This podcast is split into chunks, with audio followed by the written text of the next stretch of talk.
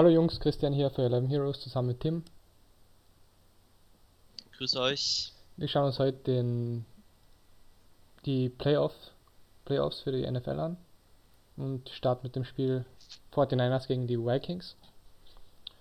Ja, die, Sehr, sehr cool. die Vikings halt Fabo, sieben Punkte Vorsprung oder sieben, ja, sieben Punkte. Und So mein Eindruck von dem Spiel zum Beispiel ist, ich habe ja letzte Woche auch gesagt, äh, Vikings, ne, also überhaupt so letzte Woche, vielleicht ganz grob nochmal, bevor wir loslegen, da haben wir ziemlich gut getippt. Äh, Das Einzige, was ich ein bisschen schade finde, ist, dass wir bei Buffalo gegen Houston mit der Intuition zwar richtig lagen, aber dass Houston das dann doch irgendwie noch gedreht hat, das war schon krass.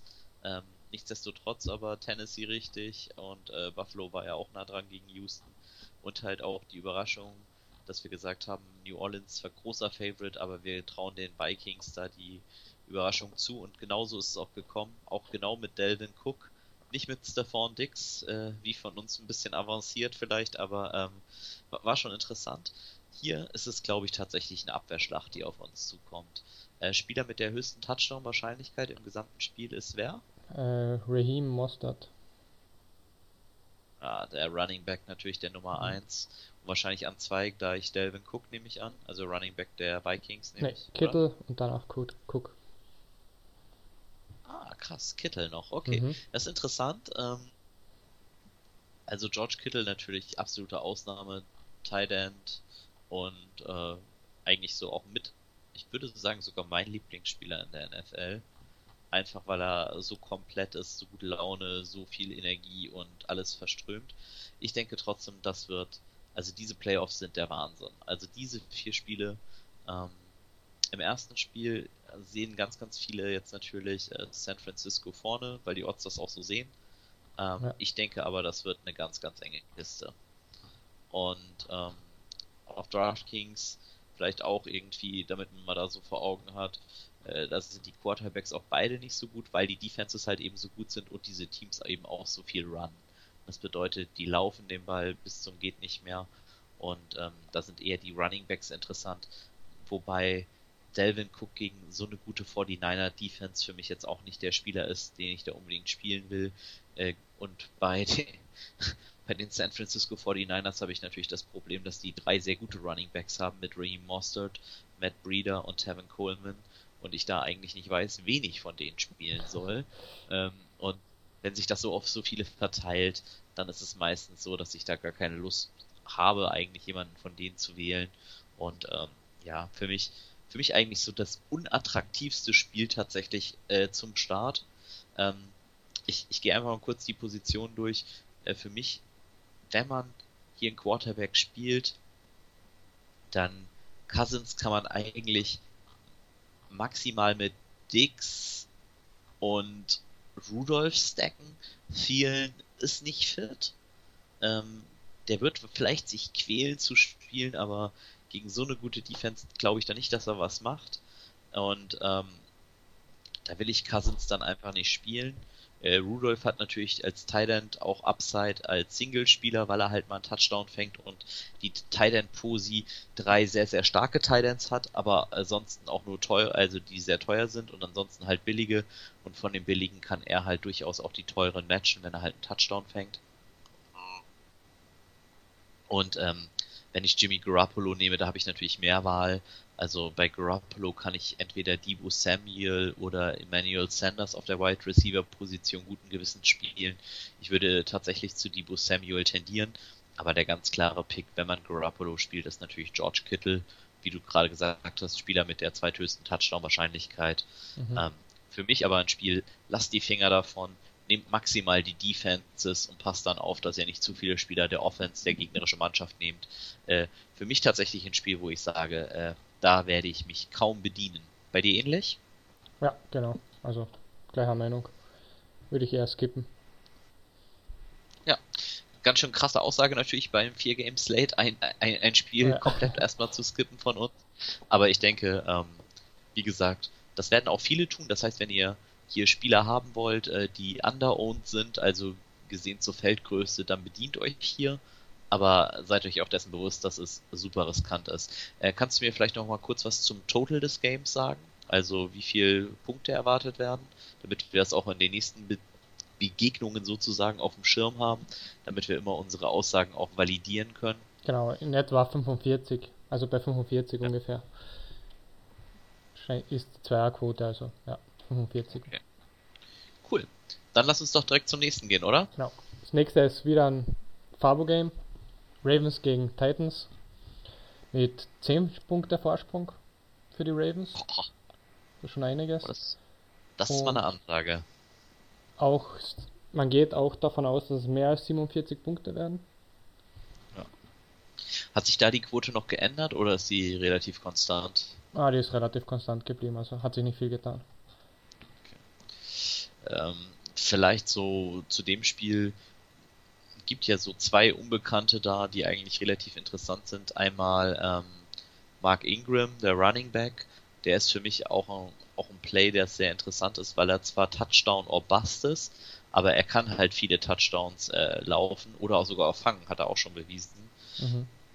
Und logischerweise dann ähm, auf der Tight End Position Mark Andrews, das ist halt eigentlich derjenige, der die meisten Touchdowns von Lamar Jackson fängt. Ähm, und auch die meisten Targets kriegt, der kann natürlich auch äh, richtig viel machen, aber auch der ist questionable. Das heißt, das werden ganz interessante Plays. Wenn man Lamar Jackson nimmt, ich glaube äh, unbestritten der Spieler, der wahrscheinlich die höchste Punkteerwartung erstmal hat, und zwar auf beiden Seiten, Fan-Team oder DraftKings, ähm, dann ist Lamar Jackson auch mit Abstand der teuerste. Und äh, es ist natürlich auch also für Cash Games ist er einfach ein Bombenplay. Da ist er, glaube ich, nur noch in ansatzweise mit Patrick Mahomes vergleichbar. Aber durch seinen Running Floor ist er natürlich einfach Wahnsinn. Und ähm, ihn mit Marquise Brown zu stacken, ähm, kann durchaus auch Sinn machen. Der ist auf beiden Seiten, auf Fanteam und auf DraftKings sehr, sehr günstig. Ähm, sehr, sehr gutes Play. Das Witzige ist für mich, das war es eigentlich auch. Also auf Baltimore-Seite will ich nicht mehr als Lamar Jackson, Marquise Brown und wenn es hochkommt, halt noch auf Tight End Position Mark Andrews spielen. Mhm. Ähm, ja, wenn ich sehr kreativ werden will, also mit Low Ownership, dann gehe ich auf Mark Ingram oder halt auf die Ravens Defense oder die Titans Defense. Ähm, je nachdem, auf welche Defense ich gehe, ist der Running Back des anderen Teams äh, oder des gleichen Teams halt äh, sehr, sehr interessant. Das heißt, gehe ich auf die Titans, dann will ich Derrick Henry spielen, gehe ich auf die Ravens, dann bin ich auch geneigt, da Mark Ingram mal zu spielen. Ähm, das ist, glaube ich, ganz interessant. Ja, von den Odds her halt Lamar Jackson und Mark Ingram auch gleich vom, von den Touchdown-Odds her. Ja, sind die Spieler mit der höchsten Wahrscheinlichkeit? Genau, beide gleich. Also beide 1,80. Und danach? Danach ist Derrick Henry. Ja, also wirklich diese Klassiker. Ähm, was man in diesem Spiel tatsächlich sehr, sehr gut machen kann, das ist High Risk. Ähm, man könnte hier auf, ähm, auf viele Punkte von Lamar Jackson gehen und sagen, sie können jetzt nicht mehr mit Derrick Henry dagegen runnen. Und das ist jetzt absolutes Game Script, was wir hier haben. Das bedeutet, glaubt ihr, dass die Titans in Führung gehen können, dann werden sie nur Derrick Henry benutzen. Und dann wird perspektivenmäßig Marquise Brown und Mark Andrews sehr, sehr gut werden, die den Ball halt auch länger fangen können, weil Lamar Jackson dann werfen muss. Schaffen sie es aber nicht in Führung zu gehen, sondern schafft es, schaffen es die Ravens in Führung zu gehen, dann wird Derrick Henry sehr wahrscheinlich nicht sehr gut sein und dann wird AJ Brown ein sehr, sehr guter Spieler werden. Ähm, weil das eigentlich so mit Abstand der Nummer 1 Receiver ist. Ähm, danach wird es eigentlich echt schon dünn. Humphreys ist auch noch out, das heißt, dann gibt es eigentlich noch Corey Davis und ähm, dann Sharp und das war's. Also Sharp im Slot, also praktisch in der Mitte des Feldes, wo er eigentlich auch nur kurze Bälle fängt. Und ähm, die beiden Wide Receiver halt mit AJ Brown, Corey Davis, wobei AJ Brown halt auch im Run Game sogar teilweise eingesetzt wird mit Trickspielzügen halt äh, Rounds und sowas. Das heißt, der rennt halt auch mal ganz gerne zum Touchdown, wie er es vor ein paar Wochen gemacht hat mit über 50 Yards. Ähm, das könnte ein sehr, sehr interessanter Spieler sein. Vielleicht auch noch mal kurz zu Marquise Brown und zu Mark Andrews, äh, habt hier auch auf dem Zettel, äh, dass Tennessee super Verteidiger für diese Position hat äh, und sogar Marquise Brown auch im Speed gematcht werden kann. Das heißt, äh, der Verteidiger, der ihn deckt, äh, hängt hier durchaus nicht nach und ist tatsächlich ein, ein guter Verteidiger. Das bedeutet, ähm, Marquise Brown ist nicht umsonst so günstig, das kann auch sehr gut eine Trap werden, weil der wird auch nicht so super viele Targets kriegen.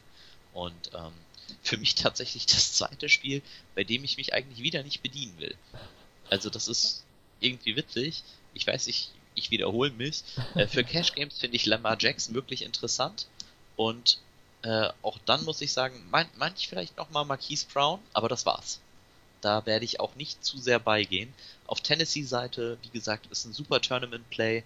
Ähm, kann man witzig werden. Äh, Derrick Henry ist super teuer mit der Titans Defense zusammen. Kann man hier sagen, hey, Lamar Jackson kriegt hier Nervenflattern. Ähm, das ist ein guter Tipp, das werdet ihr fast alleine haben. Ähm, das, das wird schon gut sein, aber ähm, das wird halt auch nicht so häufig passieren. Aber ich würde sagen, lass uns mal zu den zu den Games kommen, wo ich es krachen sehe. Ja. Äh, Wo du Houston endlich, endlich Spieler auswählen kannst. Houston gegen Kansas. ja, genau. Kansas gleich wie die Ravens. Hoher Favorit, 10 Punkte Vorsprung. Das Over sagt in etwa 52 Punkte. Auch ja, ordentlich gedroppt, man also man geht von viel Punkten Ordentlich gedroppt, sogar ist runtergegangen. Ja. ja. Also es ist von... Und trotzdem geht man noch... Ja. Es ist von 2,30 auf 2,14 ungefähr. Also schon nicht so wenig in so einem großen Markt. Wahnsinn. Äh, liegt vielleicht ein bisschen ich weiß nicht, wir haben es letzte Woche schon gesagt, aber vielleicht wieder an Will Fuller, der wieder questionable ist. Und ich glaube, mit dem, mit dem Drop der Game Total oder steigt er halt, wenn er fit ist. Das ist tatsächlich so ein Difference Maker. Ähm, vielleicht fangen wir da mal direkt an, an der Personalie Will Fuller. wir gehen gleich zum größeren Favoriten. Äh, Will Fuller äh, tatsächlich der Mann für die langen Pässe. Bei der letzten Begegnung mit Kansas City hat er drei Touchdown-Pässe äh, gedroppt. Also viele Punkte für Fantasy-Player, hat viele verbrannt, aber er kostet nur 5000 auf DraftKings und ist auch auf Fanteam sehr, sehr günstig. Ähm, mit 12,4. Und ähm, da, da muss man einfach sagen, also Will Fuller kann absoluter Difference Maker sein, wenn er spielt. Das Problem ist, man weiß nicht, ob er spielt. Ähm, das ist auf DraftKings ein bisschen einfacher tatsächlich, mhm. weil äh, wenn er nicht spielt, könnte man einfach Kenny Stills nehmen und ähm, Kenny Stills kostet einfach nur 200 weniger als er und man bricht sich nicht großartig einen ab. Äh, Kenny Stills ist zwar auch questionable, aber das ist ja schon die letzten vier Wochen und ähm, da besteht eigentlich kein Zweifel, dass er spielen wird. Und äh, für mich tatsächlich ist Will Fuller deshalb so interessant, weil wenn Will Fuller nicht spielt und auf der Tight End Position ähm, Akins nicht spielt, dann ist äh, mit Fels ein sehr, sehr interessanter Spieler auch wieder frei. Jetzt ist der allerdings auch noch questionable. Und ähm, der wurde gerade erst geaddet sozusagen. Das heißt, der hat sich wahrscheinlich im Training irgendwie verletzt. Und da, da wird es jetzt halt wirklich gerade witzig mit den Titans, weil, ähm, also bei Houston, wie gesagt, Fels und Akins beide verletzt. Ähm, ich bin der Meinung, die haben dann nur noch Thomas. Und dann hat man halt auf einmal einen Tight für 2500, der durchaus äh, spielen könnte. Ja. Und wenn Will Fuller auch nicht spielt, dann muss der auch Bälle fangen. Ähm, also das, das könnte wirklich absolut abstrus werden, was in diesem Spiel passiert. Und ähm, ich bin hier tatsächlich offen, mir auch Budget offen zu halten. Ähm, man kann, wenn wenn man den News zu morgen nicht vertraut, auch, das haben wir eben gerade nicht erwähnt, beim Tennessee Game, man könnte Anthony Firkser spielen, also den äh, zweiten Thailand der Tennessee Titans, der kriegt ein paar Red Zone Targets, hat auch schon Touchdown gefangen, gerade im letzten Spiel. Und das ist natürlich auch für Minimumpreis ein sehr, sehr interessanter Spieler. Aber hier tatsächlich noch was offen zu haben, ist gar nicht so schlimm, weil ihr könnt dann rein theoretisch wieder wechseln weil es gibt ja noch im letzten Spiel Jimmy Graham, der kostet 3-3 und wenn ihr vorher dann halt äh, Fels für 3-5 drin habt, dann könnt ihr immer noch Jimmy Graham nehmen. Also insofern ähm, Fels für mich durchaus ein sehr, sehr interessanter Spieler, genau wie Will Fuller. Ähm, und so ein bisschen irgendwie witzig, weil ansonsten, wenn alles out ist, was da out ist, dann könnte man wirklich guten Gewissens Deshaun Watson und die Andrew Hopkins nehmen weil ganz ehrlich, zu wem will äh, Watson den Ball sonst schmeißen? Dann kann er nur noch zu Hopkins schmeißen. Allerdings sehr, sehr viel wahrscheinlicher ist natürlich die Gegenseite. Und da kommen wir mal zu den Touchdown-Wahrscheinlichkeiten. Wer ist am wahrscheinlichsten, Touchdown in dem Spiel zu machen? Ähm, Hill und Kelche. Okay. Hill und Kelsey, Ah, also Kelsey. tatsächlich die Wide Receiver, das und der Tight End, äh, auch Tight End Kelsey ist auch questionable, ne? Also wie könnte es anderes sein? Die drei Top Tight Ends, die eigentlich spielen, sind alle questionable. Ähm, Hill, ja gut, der Nummer 1 Receiver. Ich hätte jetzt tatsächlich Damian Williams noch sehr weit vorne erwartet. Kannst du mir die Odds von dem Ja, kurz sagen? der also ist ist der auch noch 1,80. vorne dabei oder? Ja, der ist auch vorne dabei. Er ist Nummer 3. Alles klar. Ich, ich denke, das wird der, und da gehst du sicherlich konform, ähm, das wird der meistgeohnte Spieler des gesamten Ja. Slates sein. Ähm, der ist einfach zu günstig, auf beiden Seiten witzigerweise wieder auch. Also Fanteam und DraftKings sind sich hier scheinbar einig, dass sie den günstiger machen, als er sein sollte.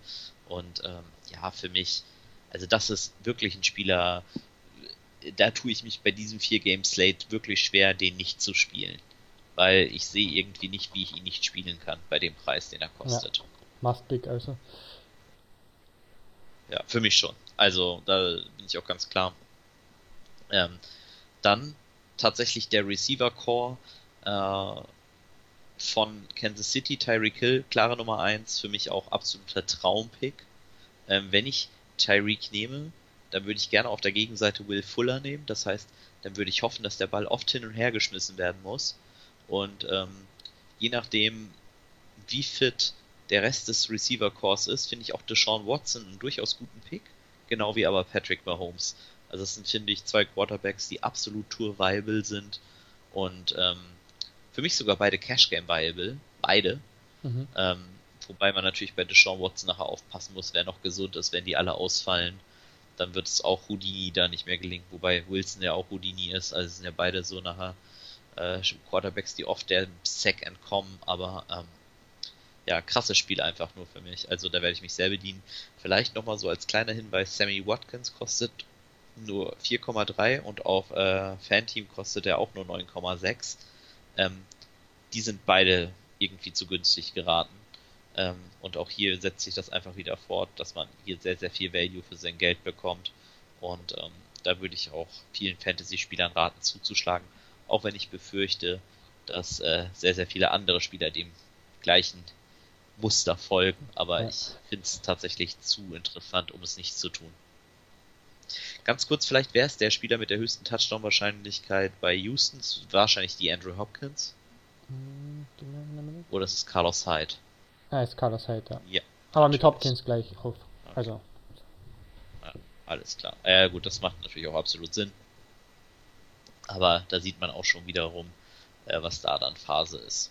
Ja, ich würde sagen, kommen wir zum, zum letzten. letzten Spiel. Genau. Die Packers gegen die Seahawks. Die, Seahawks, äh, die Packers natürlich Favo. Fünf Punkte Vorsprung, jetzt nicht so viel wie bei den anderen Games.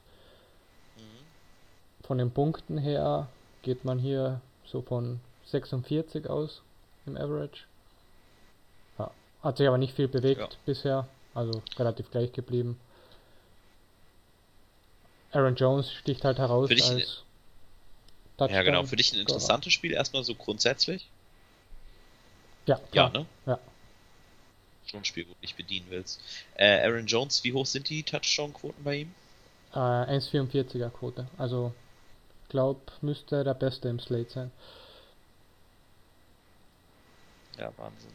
Ich meine, gut, Seattle ist natürlich nun alles andere als äh, gut in der Run-Defense gewesen. Ähm, ich denke auch, das Spiel, also das hat auf jeder Position Spieler, die ich spielen kann. Also Quarterback, Aaron Rodgers und Russell Wilson finde ich beide im Cash-Game nicht mehr valide, muss ich tatsächlich sagen. Äh, einfach weil Seattle mir zu oft den Ball rennen will. Ich hoffe, sie machen es gegen Green Bay nicht, aber ich befürchte schon. Und ähm, Aaron Rodgers nicht, weil er halt Aaron Jones hat, der halt so oft auch einfach mal in die Endzone rennen kann. Ähm, Russell Wilson für mich mein Lieblingsquarterback, also von den kompletten Quarterbacks, die noch spielen, einfach weil er so eine geile Dynamik hat und ähm, hat natürlich auch zwei absolute Bomben-Receiver. Es wird für mich ein Stack sein, den ich sehr, sehr häufig spiele. Russell Wilson mit Tyler Lockett und äh, DK Metcalf gegen äh, Aaron Jones auf der anderen Seite. Das bedeutet, äh, ich hoffe, dass das Spiel da gute Fahrt aufnimmt und viele Punkte gibt. Aber ich denke, das werden sehr, sehr viele so machen. Und ähm, das ist tatsächlich auch sowas, wo ich dann denke, okay, diesen Stack werde ich nicht alleine haben. aber durchaus trotzdem sehr, sehr interessant, denke ich. Ähm, auf der Running Back Posi, klar, Jones auf der Gegenseite bei Seattle, Travis Homer und Marshawn Lynch, beide interessant. Lynch eher so der Goal-Line-Back, das heißt, der geht dann eher auf die Touchdowns. Ähm, wer ist der Seattle-Spieler mit der höchsten Touchdown-Wahrscheinlichkeit? Äh, Lynch mit 2,50, ja. Ja. Okay, wann kommen Lockett und Metcalf mit was für Quoten? Äh, die sind gleich auf, sehe ich gerade. Lockett und Metcalf gleich auf. Also alle drei Spieler Okay. gleiche Quote. Mit Lynch zusammen. Ja. Genau, und knapp dahinter Travis Omar mit 2,75.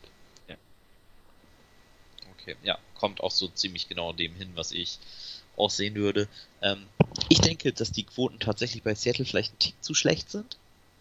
Äh, in dem Sinne, dass ich glaube, ähm, Pete Carroll wird schon eingesehen haben, dass er hier vielleicht mal den Ball werfen muss, hoffe ich. Und wenn Russell Wilson von der Leine gelassen wird, äh, dann kann das Game wirklich Feuer fangen. Und äh, auf der Gegenseite Aaron Rodgers wird dann natürlich auch zu Devante Adams werfen müssen. Das ist wahrscheinlich dann der Spieler mit den zweithöchsten Touchdown-Quote im gesamten Spiel. Also nach Aaron Jones hier äh, würde mich jetzt zumindest sehr überraschen, wenn es anders wäre.